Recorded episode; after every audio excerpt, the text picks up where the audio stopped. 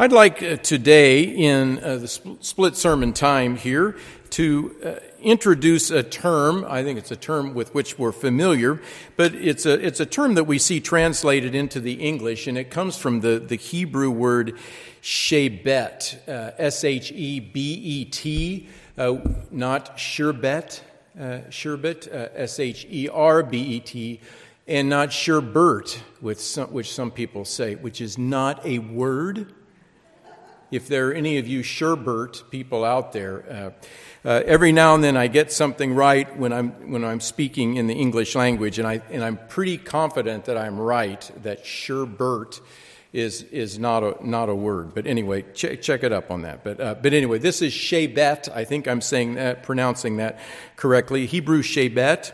Uh, there's also a, another word that is sometimes translated into English that uh, in, into this same English word that we'll, we'll talk about today, and that's the Hebrew uh, mate, or sometimes mata, mata, and also the Greek word rhabdos, R H A B D O S, when we see it in the New Testament.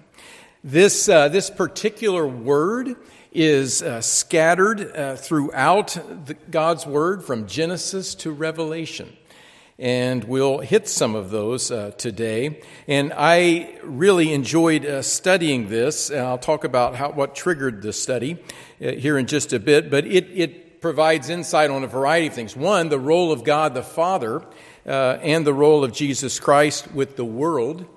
Uh, down through history and uh, what's going to happen prophetically. It's also going. It also talks about there. It, it describes in, in some aspects, their role in leading us in our lives now, uh, the role of various offices in the church from time to time, our role as parents uh, from time to time, and actually quite often.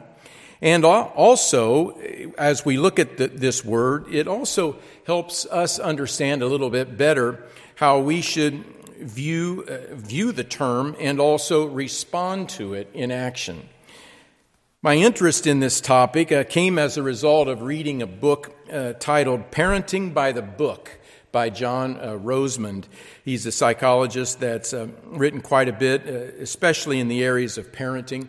And uh, today's today's topic will not get into parenting as much when I when I cover part two of this. And that's the neat thing about a split sermon. And if it's a part two, I can quit when I need to quit. So I, am hopefully going to be able to do that. I've got my stopwatch going. But we'll, we'll get into parenting a bit more with respect uh, to this, this, this term uh, here uh, next week. Maybe just briefly uh, skirt the issue here today. But I'll mainly skirt the issue instead of uh, dealing with it. But we'll spend more time uh, addressing, I guess, what we would consider the larger application of the topic before we get into the, the parenting aspect, or, or should I say, the implement, because it, uh, the term that I'm discussing today is an implement. And that term is, in English, often translated the rod. R O D, the rod. Uh, if we think about parenting, uh, what's, what's that one phrase? Uh, spare the rod. Uh, we, I think most of us can, can uh, finish that. Uh, you spoil the child. That's actually taken from a, a, passage which we'll probably cover next time.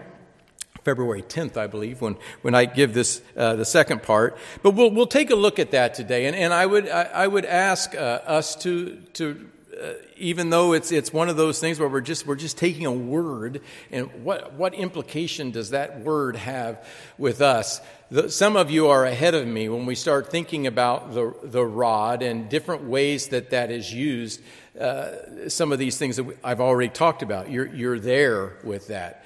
But let's look at it today, and, and hopefully we can find some insights that are applicable to our lives. This first one is, is I guess, a smaller point. We're just barely going to touch this. Uh, the next point, and we'll put up a graphic on the next point. We won't on this one. But let's go to this, this passage, where one, uh, one term where we see it translated in English, uh, rod. It's in Revelation 11. Revelation 11. Uh, Revelation 11, uh, verse 1, actually. And Revelation 11 is talking about the events that are going on during the Great Tribulation when the beast power has come and, and settled between the, the two bodies of water there at, at Jerusalem and bodies of water, meaning uh, all, the, all the way out to the, the Great Sea or the Mediterranean Sea, is one. And, and here, here they are, uh, the beast and false prophet, there at uh, Jerusalem and, and uh, ruling there uh, prior to the return of Christ. And we see the two witnesses coming on the scene uh, as well. And, and it appears that they are there in that area.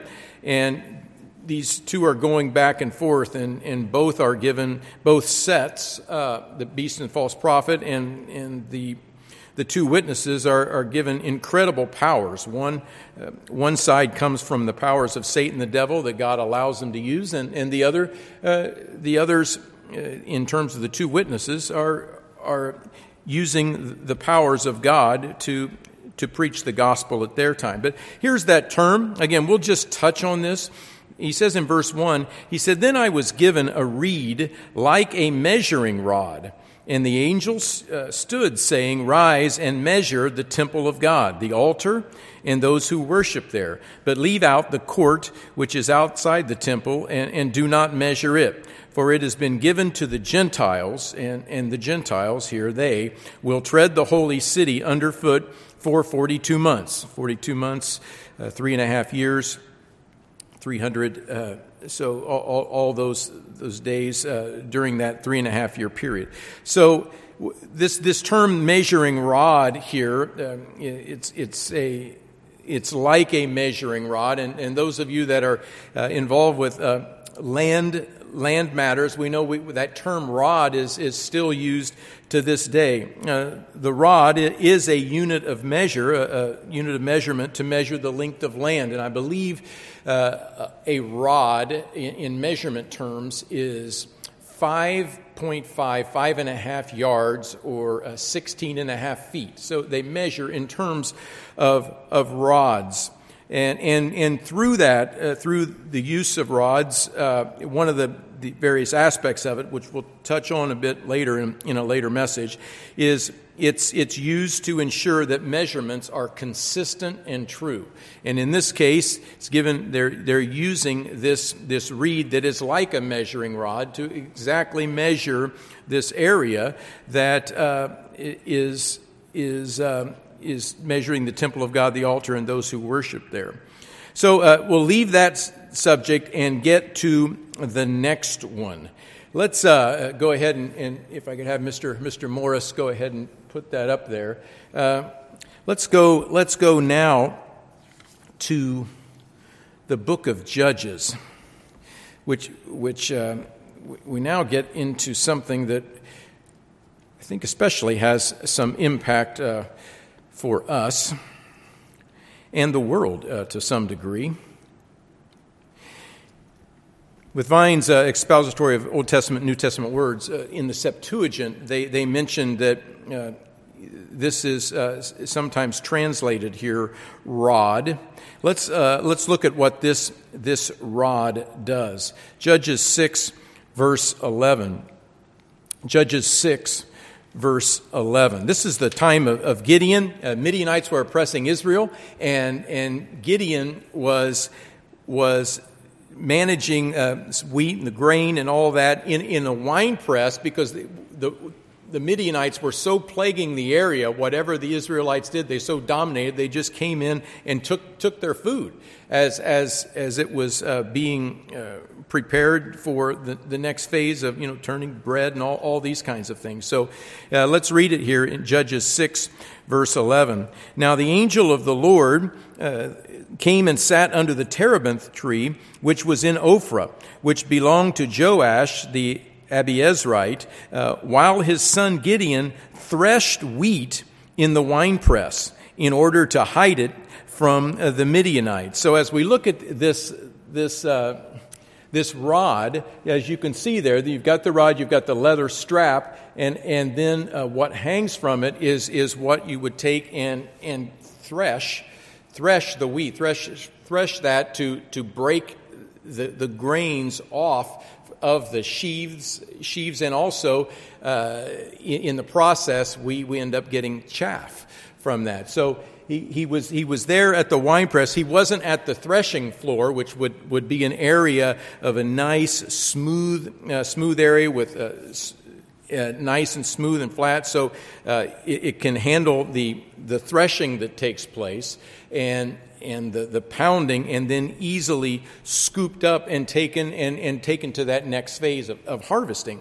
So here he was in, uh, in this, at this wine press doing that was they wouldn't be thinking about that happening there. It maybe was not the time to be harvesting the grapes. So he was hiding out and, and taking care of, of, of doing that there. Now, with this threshing that takes place, as you can imagine, if, if I've got one hand down at the bottom, let's see, I, I hit this way. So uh, if I have one hand down at the bottom and one hand up at the top, and I whip that thing and come down on that, that's going to hurt a little bit. That, has got some force coming down to come down and pop that, uh, pop the wheat that you have to be able to knock all of that off. Now, uh, often they would use uh, oxen to, to tread that, and, and, oxen tend to weigh a little bit. So they, they, would, they would tread that and, and knock the grain off to where they could separate the, the, what was usable from, from what wasn't usable. Let's look at uh, Ruth 2.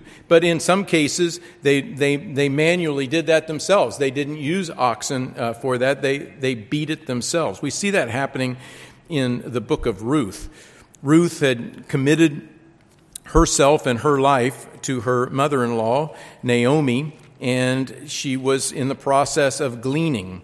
As, as, as we know how that worked, the, the poor were able to uh, go to the corners of the fields, and as, as the, the landowners were, were not permitted to to harvest the corners of the field. Those were for the poor to be able to gather and, and, uh, and use that so they would have something to eat.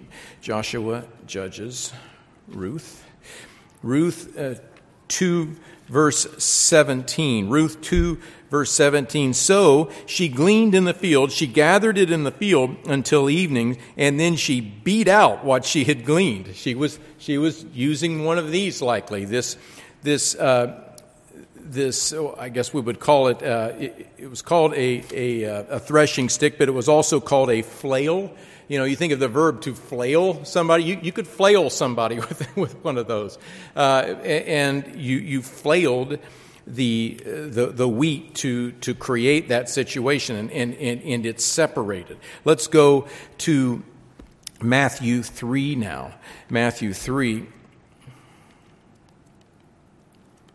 As we, we get to a, a New Testament application of this. Matthew 3, verse 11, of this type of, if we use the generalized term, this type of, of, of rod. Matthew 3, verse 11, we've got John the Baptist here who's uh, interacting with those that are coming to be baptized, and there were Pharisees and Sadducees who, wanted to come and be baptized as well, and he said, bear fruits worthy of repentance, uh, uh, tying in with, with what uh, Mr. Uh, Jones had said in the earlier message. And then, then coming down to verse 11, he says, I indeed baptize you with water unto repentance, but he who is coming after me is mightier than I, whose sandals I'm not worthy to even carry. He will baptize you with the Holy Spirit and fire. Now, uh, we, we understand in this principle here, you know, some the, uh, the Pentecostals will say the first coming of, of what baptism and the first coming is what is receiving the Holy Spirit, but the, the second coming, in a sense, the second coming of the Holy Spirit is when it comes and fire is, is on your heads, so to speak, and you're able to speak in tongues. Uh, but uh, he's not talking about that kind of fire as, as is evidenced by the very next verse which gets to uh, our, our, the subject of what we're discussing today. His winnowing fan, and the winnowing fan uh, is, if, if, I'm understanding this correctly, uh, not having uh, worked at a threshing floor, but that, that is beaten down, uh, beaten out, either tread again by the, the oxen or, or beaten down by hand, and then uh, a, a, a, fan or almost like a, a pitchfork kind of thing that you, you, you go under that and lift, and then lift it up in the air and, and throw that up, and then the chaff is blown away by the wind, and what's left is the grain that comes down. So we've got the threshing first, the pounding that, uh, that separates it, and, and then, then the, the winnowing fan, which, which lifts, lifts it up, and the chaff blows away. And notice what he says next. So his winnowing fan is in his hand, and he will thoroughly clean out his threshing floor He'll get uh, all of those grains, all of the grain that is good, all the grain that is useful. He's going to gather that up. And what does he do with that? He gathers his wheat into the barn. But he'll burn up the chaff with unquenchable fire. Well, that, that's the uh, baptized with uh, the Holy Spirit and with fire. And I don't want to be baptized in that way, with the unquenchable fire that gets me burned very badly to where I'm not waking up again uh, for eternity. I'm dead, very, very dead in the second death, uh, ultimately. So, so this this threshing floor, uh, as, as we think about our lives, this is, this is one analogy, uh, in a sense, of, of what we go through in terms of what we experience in life. Uh, God is, is working with the grain, and there's also chaff. There's also chaff uh, that that he talks about in other places that are that are there with him. And there's one place where you know you've got wheat and tares, and and he's going to divide that out in time. But in this case, he's talking about the wheat and the chaff, and we understand what the wheat is and what the chaff is. The chaff is something that's useless, that that is not productive. It's not the fruit of of that harvest, as uh, Mr. Jones uh, was talking about. So many analogies in God's Word that talk about this kind of thing uh, agrarian type analogies, other analogies that, that show a, a separating, and in this case, it's a separating by, by being pummeled. And uh, I, I think we, we understand the analogy. This way of life is not easy this way of life. And several of us just this past year have, have experienced certain things where we've gone, we've gone through the threshing floor and we've experienced the, the wallop of, of the kind of uh, torque that you can get on something like that. And, and it's painful and, and it's challenging. But God, in doing that, is separating the, the, the wheat uh, from the chaff. And, and we need that. We need that. You and I need that. We always say, God, please be merciful to me. Please, please be gentle with me. You know what I can, can take, but you know what you want from me because I am yours. So do what you need to do. And I, I realize that I'm going to be on the threshing floor uh, sometimes in life, and that's, that's the nature of this life. Jesus Christ was on the threshing floor as he was, uh, as, as he was giving his life and as he walked this earth. He went through incredible challenges. But think, think about all, all those kinds of analogies that are there. We've got, let's go to uh, Amos 9. Let's go to Amos 9 and read this passage.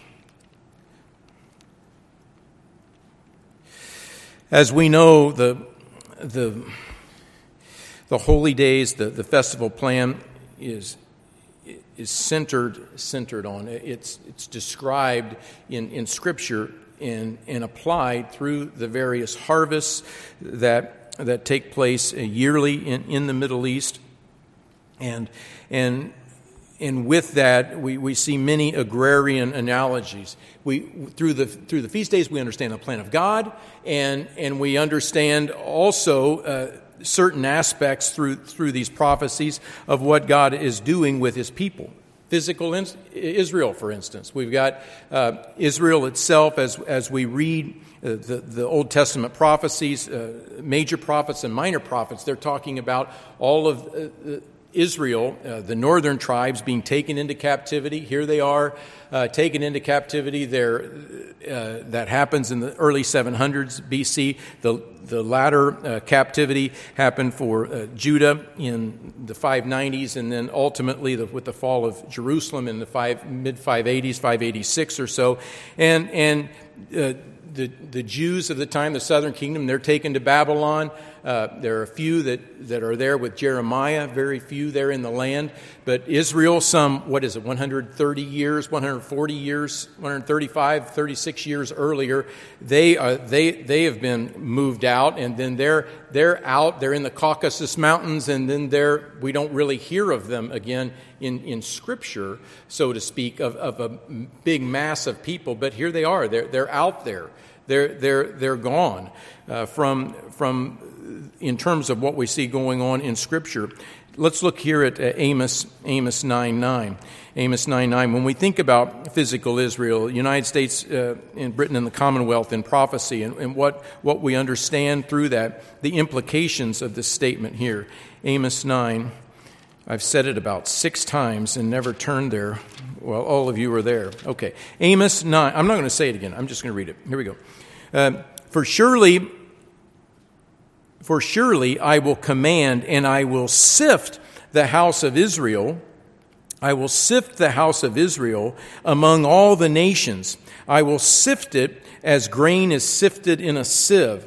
So, you know, we, have got this, this situation that we just read of the threshing that takes place. So, here, here's another analogy, another analogy of, of being sifted through a sieve.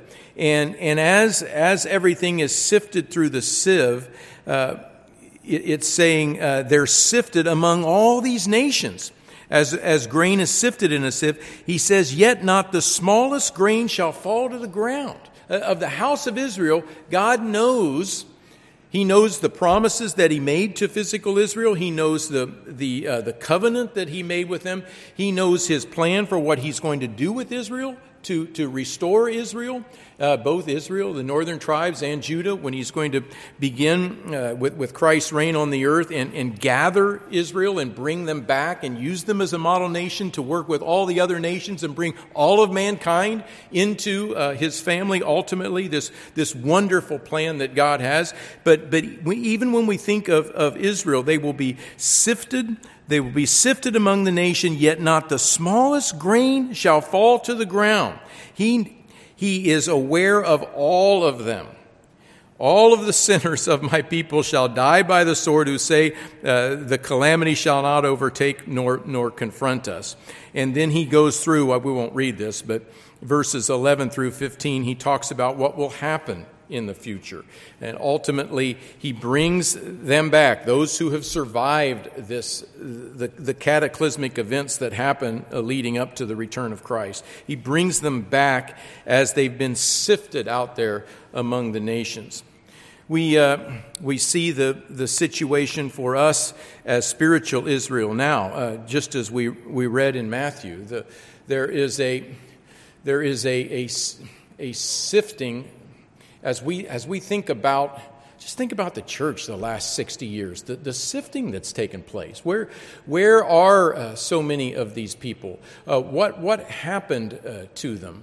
Why, why are the numbers where they are when we had what 150 160,000 with children included uh, however many we had back in back in the 80s and down through the ages the, the massive numbers that that came into the faith uh, during uh, after Christ's ministry and with the, the work that the, the apostles did as they went throughout uh, the, the, Roman Empire. Uh, all of, where, where, where did a lot of these these go? What, what process do, do uh, what, what process happens uh, to God's people? There, there, is, there is sifting that takes place. Uh, are, are, are we the ones uh, that that even as we, as we see what's happened in, in, our, in our lifetimes of, of the folks that have come and gone, uh, are, we that, are we that good grain? Are we the ones that have seen how, uh, through the sifting process, what, what is truly of value? Uh, again, just another, another one of, uh, of the many analogies. Let's go to 1 Corinthians 3.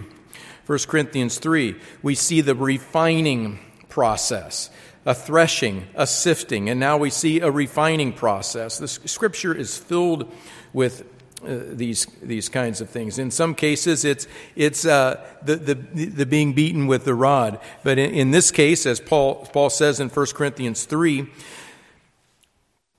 verse eleven. Uh, 1 Corinthians, well, let's go to verse, uh, verse 10. According to the grace of God, which was given to me, Paul says, as a wise master builder, I've laid the foundation and another builds on it. But let each one take heed how he builds on it. No other foundation can anyone lay than that which is laid, which is Jesus Christ. It's got to be laid on that. It's got to, we, we can't come to God except through Christ, and we can't uh, come to, to to Christ and understand Him unless the Father draws him, as, as was brought out in, in the split. Uh, there is this process, it comes through the sacrifice of Jesus Christ. Now, if anyone builds on the foundation with gold, silver, precious stones, wood, hay, straw, each one's work will become clear, for the day will declare it it will be revealed by fire. It will be revealed by uh, the testing that we, we face in life. And, you know, a lot of things are important to us in life, and we're, we're working on this and working on this. We've got, we've got careers, we've got jobs that we've got to do, we've got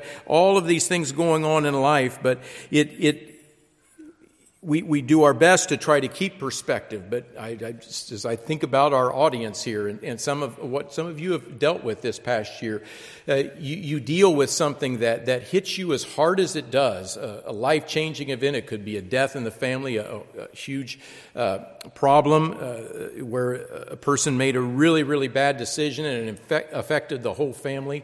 Uh, it, it, could be any, any number uh, of things. But when something like that happens, we, we begin to realize even more crystal, in a more crystal clear manner of the, of the, the things that are really important in life. I was, I was focusing on this and this and this, and as I look at it, it's wood, it's hay, it's stubble.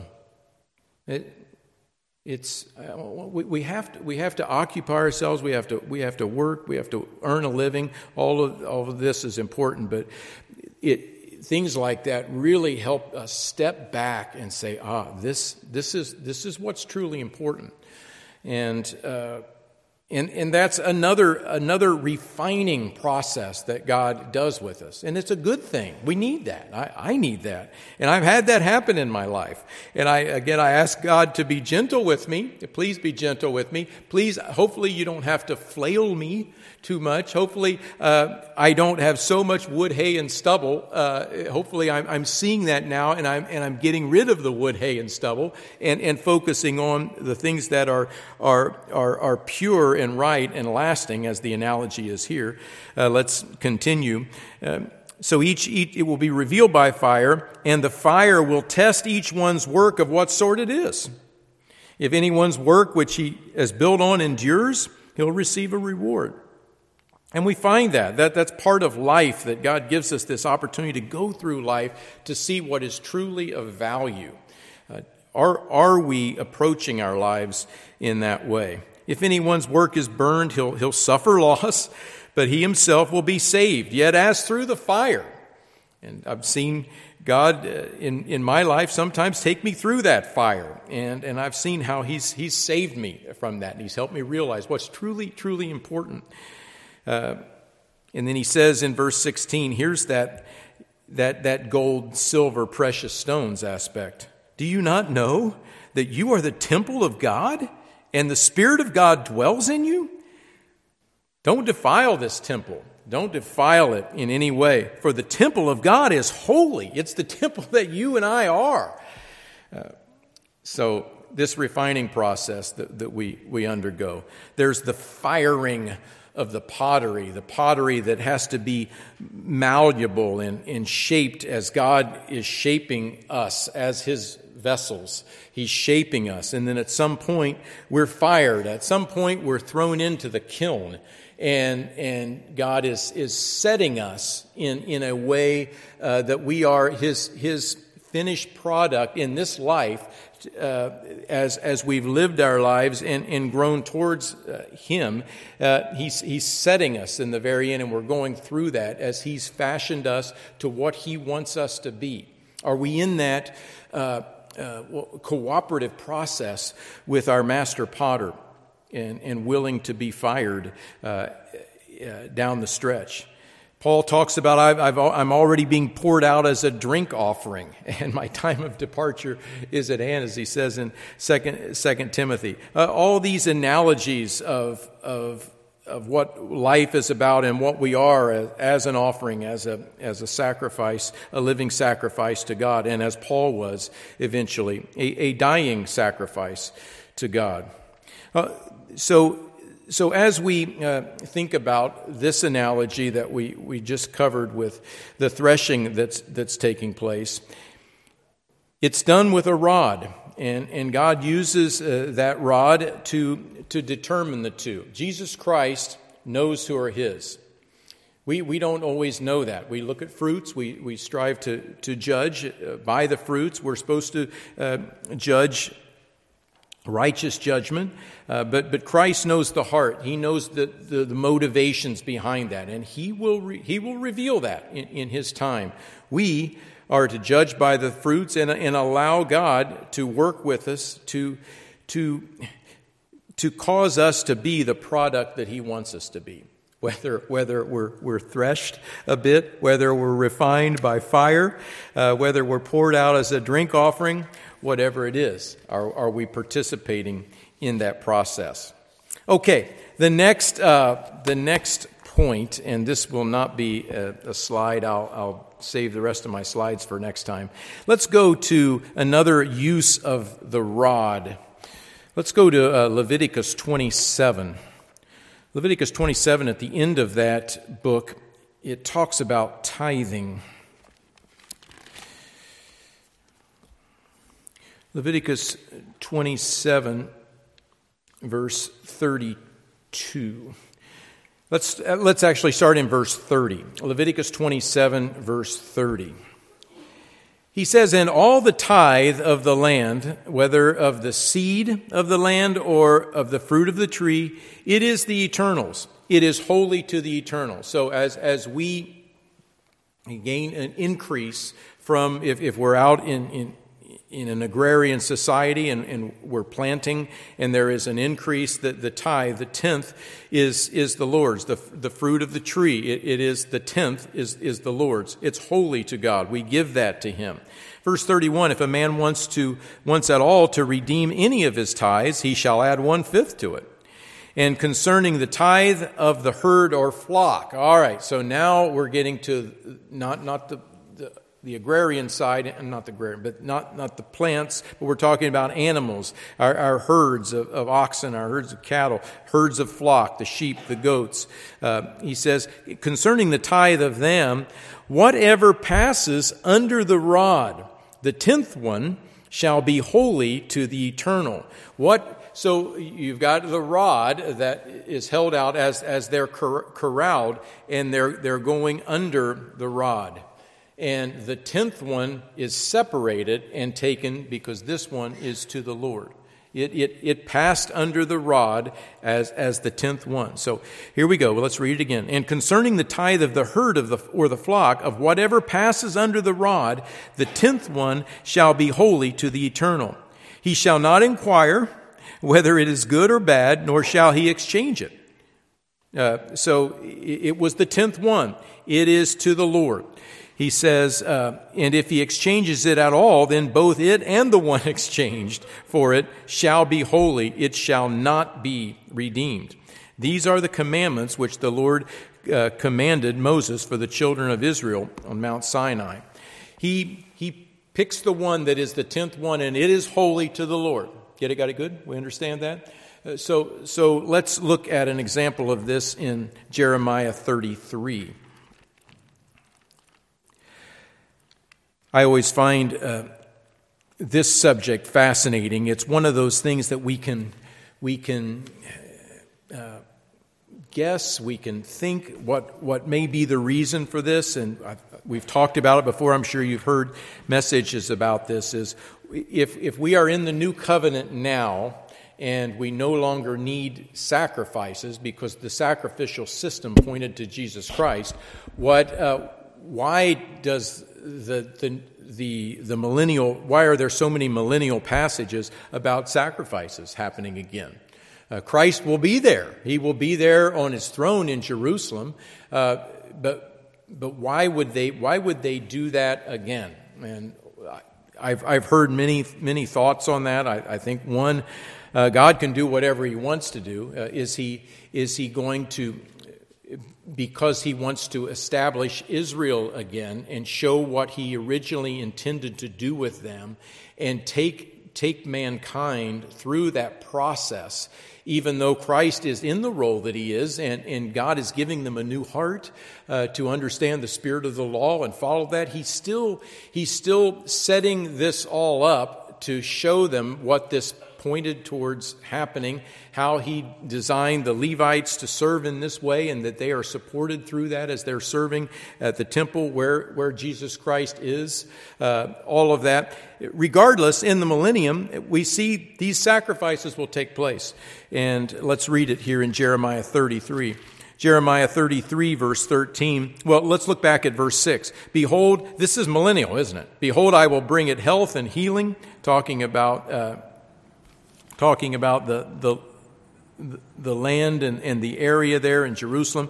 He says, Behold, I will bring it health and healing. I will heal them and real, re- reveal to them the abundance of grace and truth. I'll cause the captives of Judah and the captives of Israel, both northern and, and southern uh, divisions, I'll, I'll, cause them to come back, and I'm going to rebuild those places uh, as at the first.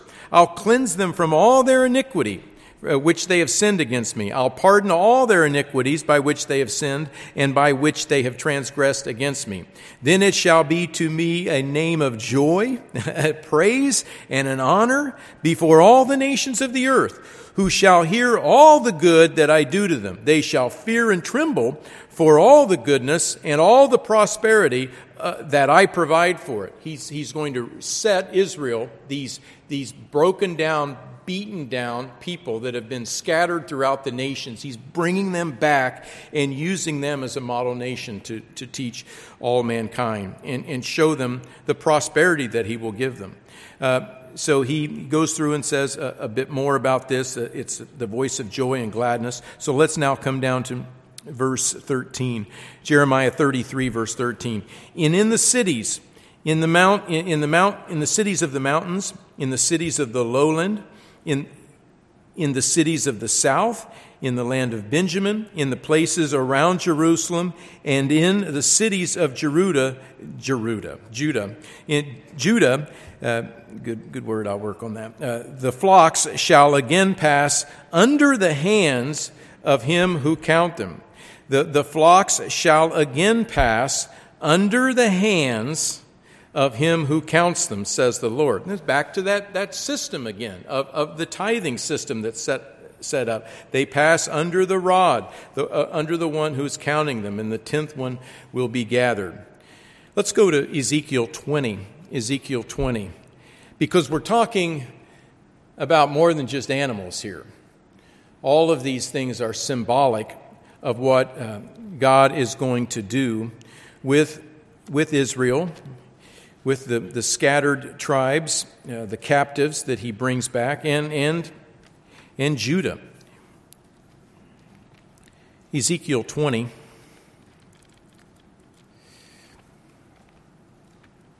Let's start in verse 30. Ezekiel 20, verse 30.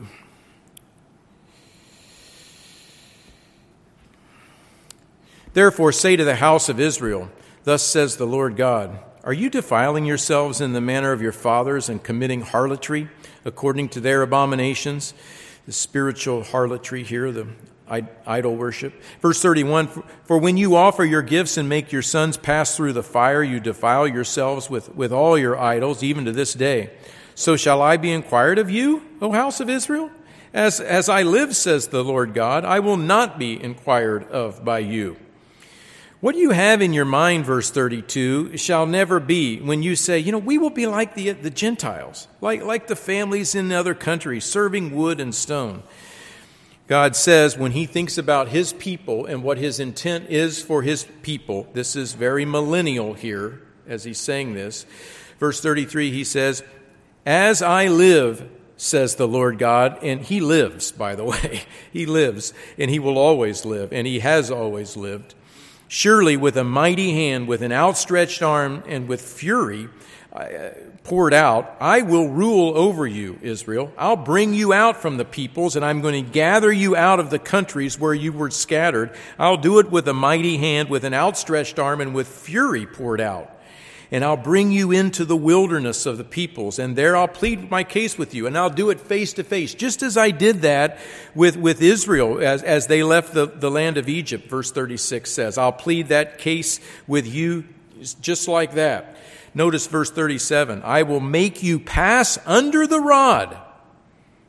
He brings Israel back, he brings Judah back, and he makes them pass under the rod, in a sense, metaphorically. What, what's he mean by that? I'll make you pass under the rod. What's he meaning by that? He's going to bring them under the rod and declare that they, are, those, are, those are his. They are the tenth as they, as they go under the rod. They are the tenth and they are his. They are his people. They are the ones that are, he is dedicating as holy to him to serve him. And bring you into the bond of the covenant this agreement that I made with you, Israel, this agreement that, that has spiritual implications, as Ezekiel, as Jeremiah talks about the new covenant, the writing the law in their hearts. He's, he's eager to do this. In 30, 38, I'll purge the rebels from among you. I'll get rid of that putting that out, the separating the wheat from the chaff, I, I, uh, the, and, and purging the ones that are in the land that should not be there. I'll bring them out of the country where they dwell, but they shall not enter the land of Israel. And you'll know that I am the Lord. We'll read through verse 44.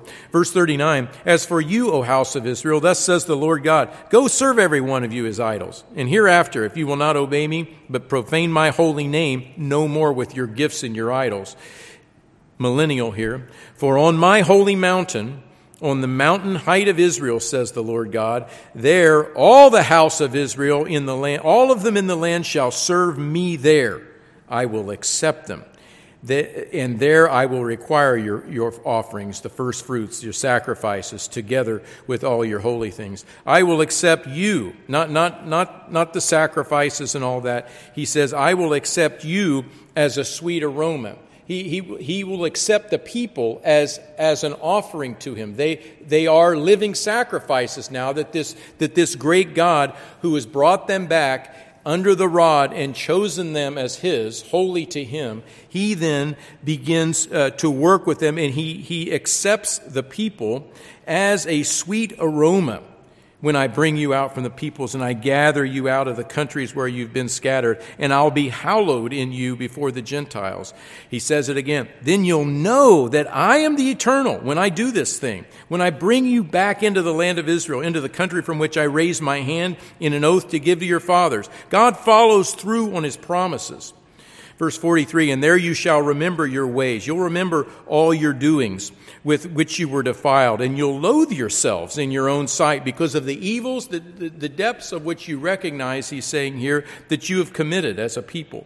Then you'll know that I am the Lord when I have dealt with you for my name's sake, not according to your wicked ways, your wicked uh, ways, or according to your corrupt doings, O house of Israel, says the Lord God. They are His, they belong to Him. This is what we see happening in the millennium as it begins. He brings all of Israel and they pass under the rod. We see, do we see the imagery there? Do we see the imagery for us as spiritual Israel? God has caused us to pass under the rod. We've been separated to the eternal. We've been distinguished from the world. We've been chosen as a living sacrifice to Him. I will accept them, verse 40. We've been gathered from, uh, from the world. We've been brought into the bond of the covenant, and it is a beautiful covenant with which we have been bonded. And God hasn't dealt with us, has He, according to our wicked ways, according to our sins, as, we, as we've turned and repented of those. He's cleaned us up. He's cleansed us, and God accepts us as a sweet aroma, and we serve Him because He's caused us to pass under the rod. Part two next time.